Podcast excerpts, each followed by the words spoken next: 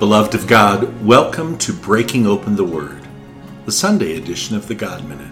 I'm Father Michael. Today is the 16th Sunday in Ordinary Time. And the Gospel reading that is chosen for us today comes from the 13th chapter of Matthew's Gospel, verses 24 through 30. So let's take a moment just to place ourselves in the presence of the Lord and open our hearts and our ears to hear His word as He speaks to us.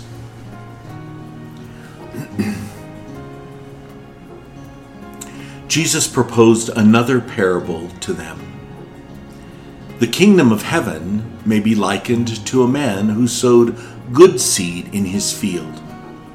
While everyone was asleep, his enemy came and sowed weeds all through the wheat, and then went off. When the crop grew and bore fruit, the weeds appeared as well. The slaves of the householder came to him and said, "Master, did you not sow good seed in your field? Where have the weeds come from?" He answered, "An enemy has done this." His slaves said to him, "Do you want us to go and pull them out?" He replied, No.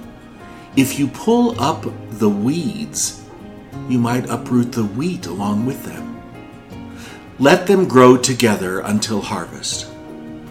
Then, at harvest time, I will say to the harvesters, 'First, collect the weeds and tie them in bundles for burning, but gather the wheat into my barn.'" The Gospel of the Lord. Praise to you, Lord Jesus Christ. As some of you know, before the actual reflection, each time I have the privilege to do this, I usually come up with a humorous or sometimes corny joke or story. Well, I racked my brains to come up with something to go along with today's Gospel. But I decided to refrain.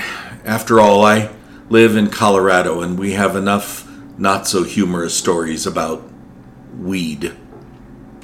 Anyway, I did find this story, which I would like to share with you today, which seems to be very much a story to apply to the gospel message. So here it goes.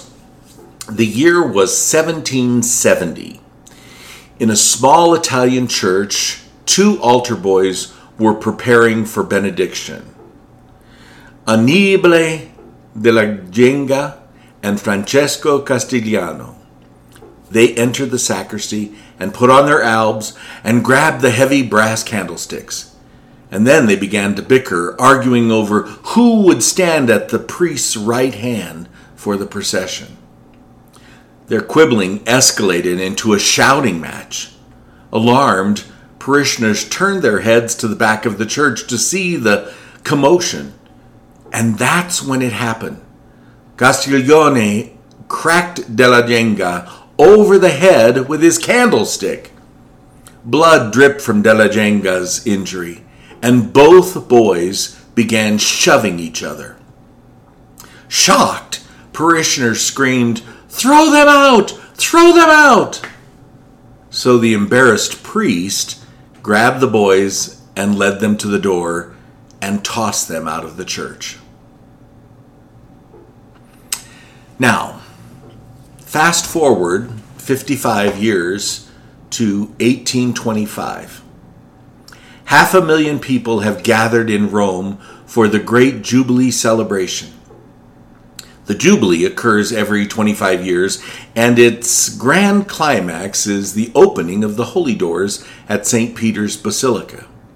Traditionally, the Pope knocks on the door 3 times with a large silver hammer and sings, "Open unto me the gates of justice."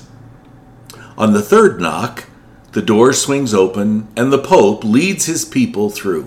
The symbolism of this door is very rich, and pilgrims from all over the world coming back home to the church follow their leader through the great Porta Fide, the door of faith. Well, in the 1825 Jubilee year, in front of thousands of pilgrims, Cardinal della Genga made his way to the door. It was 55 years after the candlestick incident. Cardinal della Genga, now Pope Leo XII, neared the door. Turning to the cardinal beside him, Cardinal Castiglione, the Pope said, "Let me have the hammer." With a sly grin, Castiglione replied, "Just like I gave you the candlestick?" Amazingly, 4 years later, Castiglione succeeded his friend and became the Pope, taking the name Pius VIII. Now, if you had told any of those pew sitters back in 1770 that they had two future popes in the back of their church, causing a commotion, hitting each other with candlesticks, they would have laughed at you.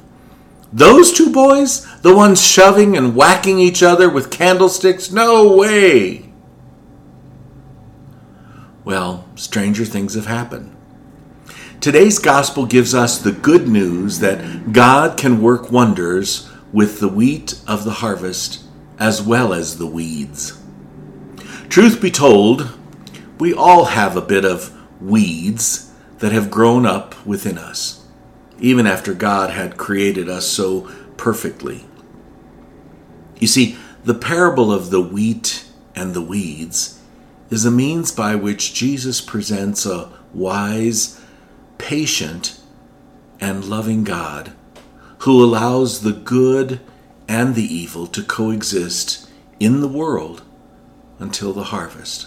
Rather than condemn, God blesses the evil ones for the little good they may have done, so that they may come to conversion before their time ends.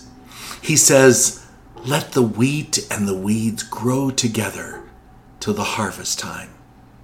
In other words, God is delaying the end of the world for repentant sinners, giving them more time and offering them more grace, the grace that they need so that they may be reconciled with Him.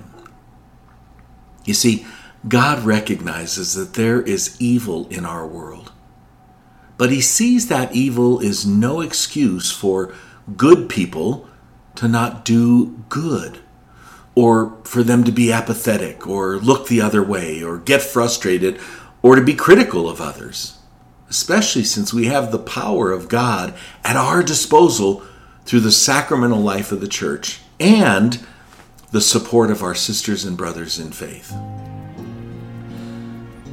Through the parable of the wheat and the weeds, which is far more important than we might realize, Jesus calls us to be loving, patient, kind, merciful with those who seem to us to fail to meet the high ethical standards expected of Christians everywhere. Let's face it, no one knows, but that person that we might be judging today could end up being our next Pope. May the blessing of Almighty God, the Father, the Son, and the Holy Spirit come upon you and remain with you now and forever. Brothers and sisters, do take good care of yourself and one another, and we'll see you tomorrow.